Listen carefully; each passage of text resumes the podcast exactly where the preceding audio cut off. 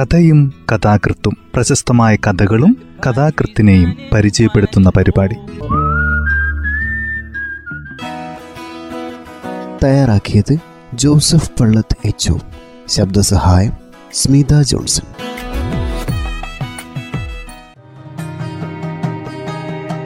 കഥയും കഥാകൃത്തും എന്ന ഈ പരിപാടിയിൽ ഇന്ന് ടി സി കല്യാണിയമ്മയുടെ മനം പോലെ മംഗല്യം എന്ന ചെറുകഥയാണ് പരിചയപ്പെടുത്തുന്നത്.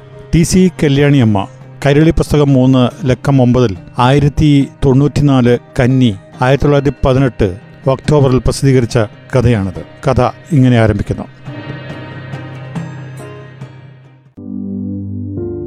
അച്ഛ നല്ലൊരു ദിവസമായിട്ട് അച്ഛൻ എന്നെ ഇവിടെ തനിച്ചാക്കി പോവുകയാണോ?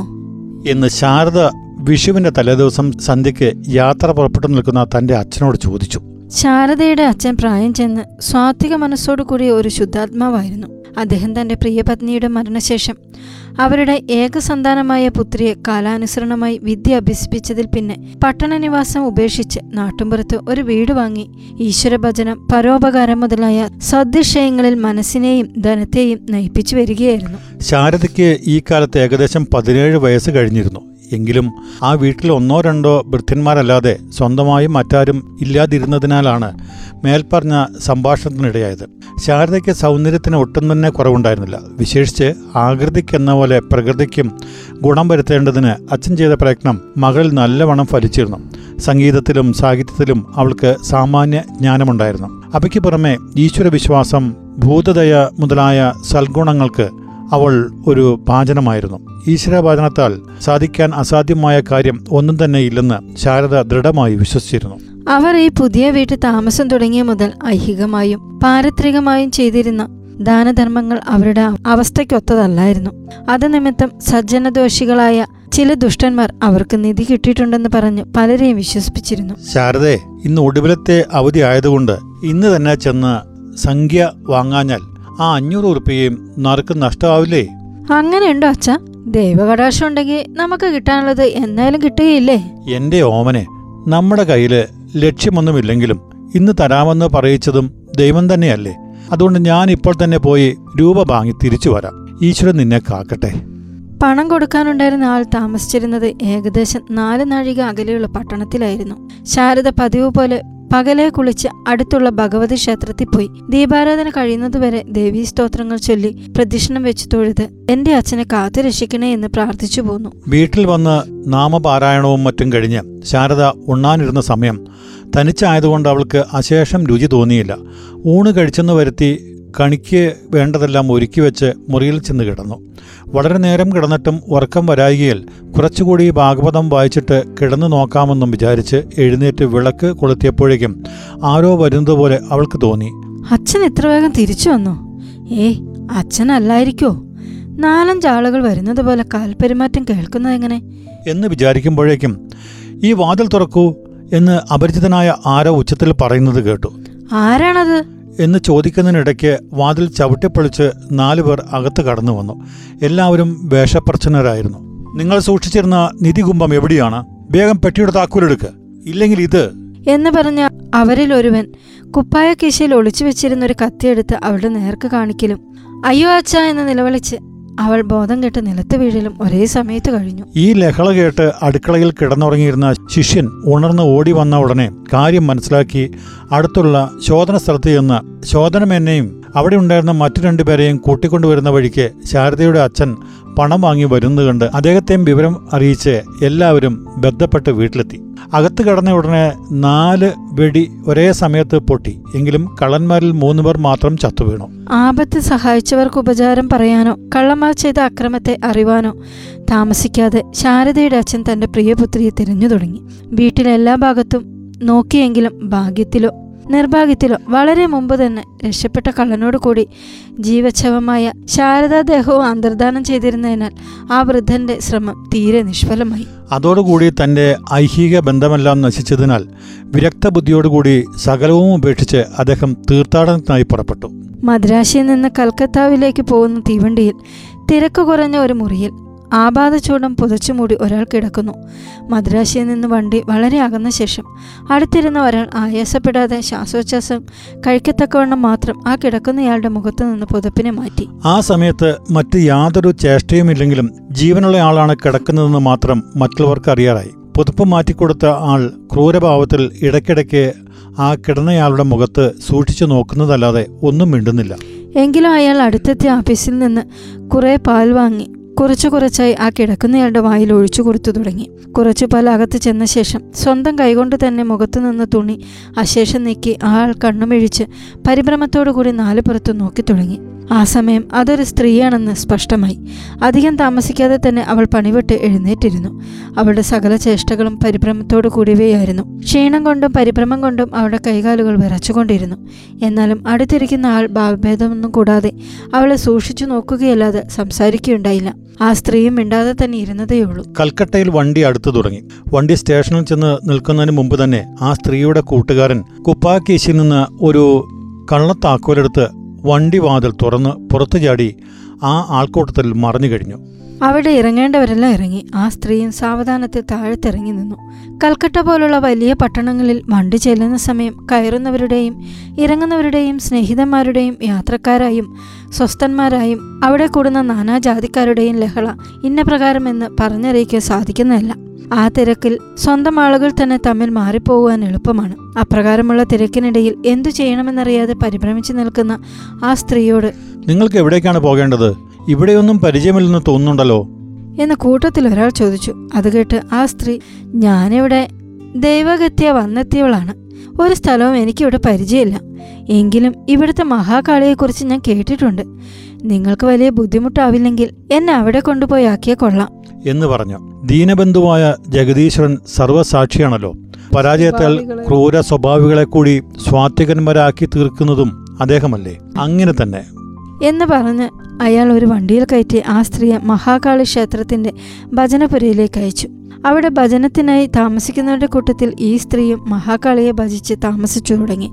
അടുത്തു വന്ന അമാവാസി ദിവസം ഹുഗ്ലി നദിയെ സ്നാനത്തിനായി പോകുന്നവർ ഒരുമിച്ച് ഈ സ്ത്രീയും പുറപ്പെട്ടു. പോകുന്ന വഴിക്ക് നാല് ദിക്കിലേക്കും തിരിയുന്ന ഒരു വലിയ തെരുവിൽ കൂടി അവർ ബന്ധപ്പെട്ട് നടക്കുന്ന സമയം ഒരു മോട്ടോർ കാർ വന്നുമുട്ടി. ആ സാധു സ്ത്രീ താഴത്തു വീണു. ഉടനെ വണ്ടി ഉടമസ്ഥൻ വണ്ടി നിർത്തി താഴത്തിറങ്ങി ആ സ്ത്രീയെ എടുത്ത് വണ്ടിയിൽ കിടത്തിക്കൊണ്ട് പോവുകയും ചെയ്തു. ആപത്ത് വരുന്നത് കൂട്ടത്തോടെയാണല്ലോ. എങ്കിലും ബ്രഹ്മാദികളെപ്പോലും കിങ്കരന്മാരാക്കി തീർക്കുന്ന ആ അമ്പചരണ യുഗള സ്മരണെ യുക്തന്മാർക്ക് അമംഗലം വരികയില്ലെന്ന് തന്നെ നമുക്ക് വിശ്വസിക്കാം. പോകുന്ന വഴിക്ക് അദ്ദേഹം ആ അശരണയെ നോക്കുന്നത് കണ്ട് എന്തോ ചില വികാരങ്ങൾ അദ്ദേഹത്തിന്റെ ഉള്ളിൽ കടന്നുകൂടിയിട്ടുണ്ടെന്ന് കാണികൾക്ക് തോന്നുമായിരുന്നു. വീട്ടിൽ കൊണ്ടുപോയി കിടത്തി അദ്ദേഹത്തിന്റെ സ്നേഹിതനായ ഒരു ബംഗാളി ഡോക്ടറെ വരുത്തി ആ സ്ത്രീയെ പരിശോധിച്ച് വേണ്ട ശുശ്രൂഷകൾ ചെയ്തു തുടങ്ങി. അരമണിക്കൂറിന് ശേഷം യഥാവിധി ശുശ്രൂഷിച്ചപ്പോഴേക്കും അവൾ അല്പാൽപമായി കണ്ണുകൾ തുറന്നു തുടങ്ങി.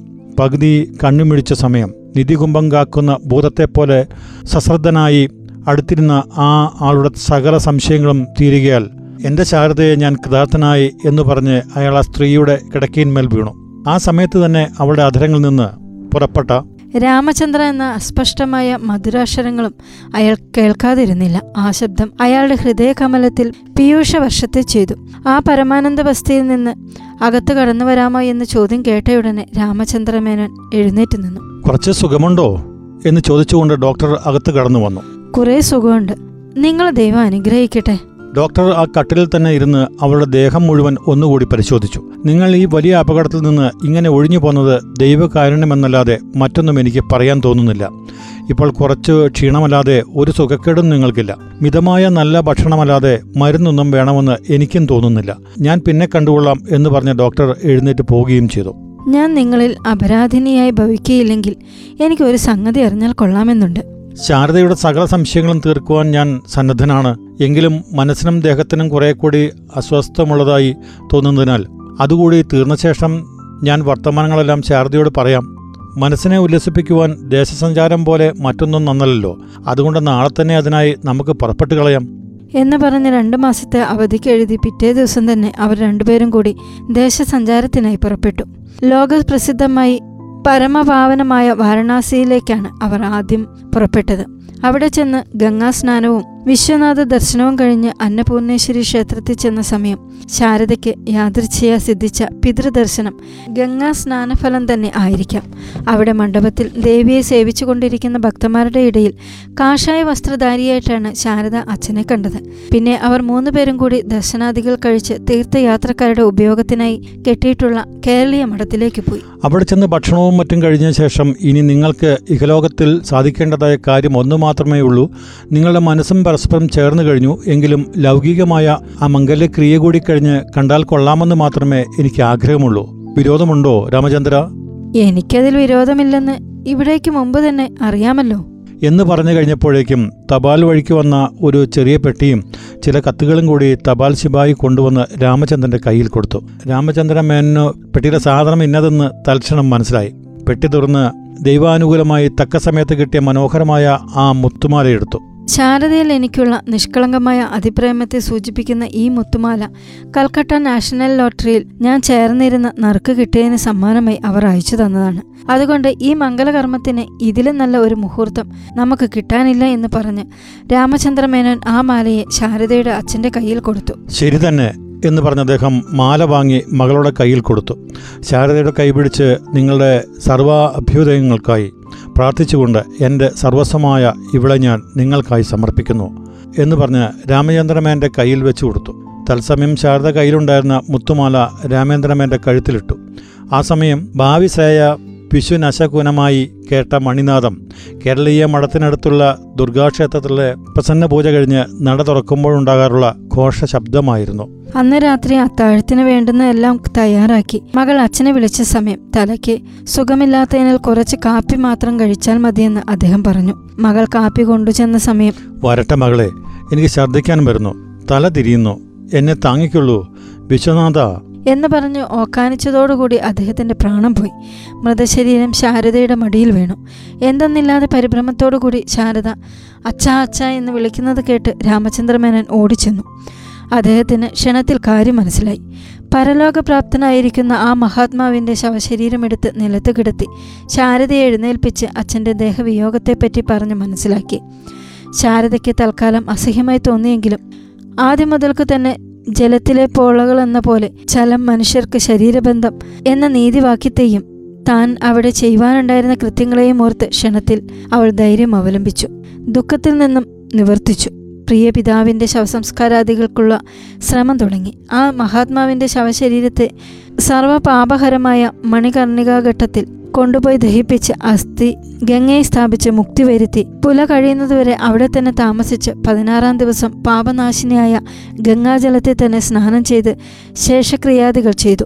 താമസിയാതെ ഗയയിൽ പോയി അവിടെ വിഷ്ണുപാദത്തെങ്കിലും അക്ഷയ വടമൂലത്തെങ്കിലും പിണ്ടം ദാനം മുതലായവ ചെയ്തു. മനുഷ്യജന്മം കിട്ടിയാൽ ചെയ്യേണ്ട സകല സൽക്കർമ്മങ്ങളും ചെയ്യുകയാൽ ആ പുണ്യാത്മാവ് ജനന മരണ ദുഃഖമില്ലാതെ പരമപദത്തെ തന്നെ പ്രാപിച്ചിരിക്കണം.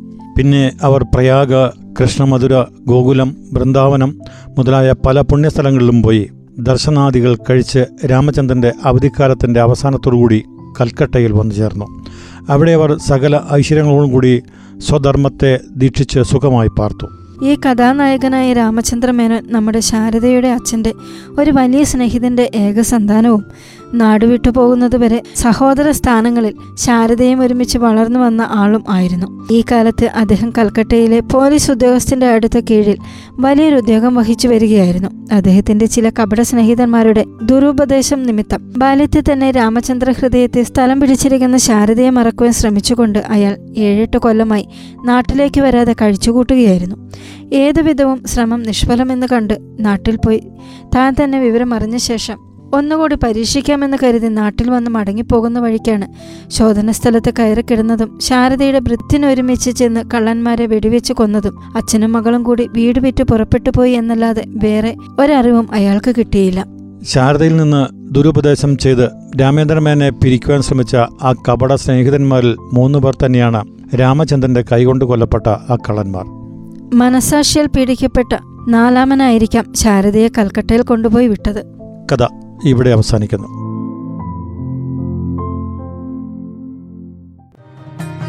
കൈരളി പുസ്തകം മൂന്നിൽ ഒമ്പതാം ലക്കത്തിൽ ആയിരത്തി തൊണ്ണൂറ്റിനാല് ധനുമാസത്തിൽ അതായത് ആയിരത്തി തൊള്ളായിരത്തി പതിനെട്ട് ഒക്ടോബറിൽ പ്രസിദ്ധീകരിച്ച കഥയാണ് ഇന്ന് ഈ പരിപാടിയിൽ അവതരിപ്പിച്ചത്. തയ്യാറാക്കിയത് ജോസഫ് പള്ളത്ത് എച്ച് ശബ്ദസഹായം സ്മിത ജോൺസൺ.